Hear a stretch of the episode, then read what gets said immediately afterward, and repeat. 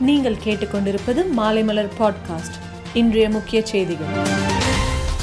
தாம்பரம் பல்லாவரம் செம்பாக்கம் பம்மல் அனகாபுத்தூர் நகராட்சிகளை இணைத்து தாம்பரம் மாநகராட்சி அமைக்கப்படும் என சட்டசபையில் அறிவிப்பு வெளியிடப்பட்டுள்ளது.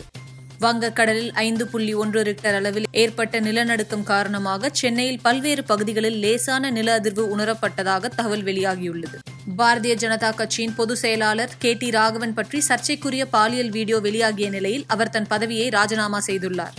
முருகப்பெருமானின் இரண்டாம் படை வீடான திருச்செந்தூர் சுப்பிரமணிய சுவாமி கோவிலில் இன்று தமிழில் அர்ச்சனை தொடங்கப்பட்டது.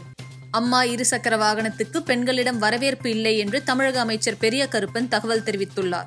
கருணாநிதிக்கு நினைவிடம் கட்டப்படும் என்ற அறிவிப்பை அதிமுக உறுப்பினர்கள் அனைவரும் மனதார வரவேற்க கடமைப்பட்டுள்ளோம் என்று ஓ பன்னீர்செல்வம் கூறியுள்ளார்.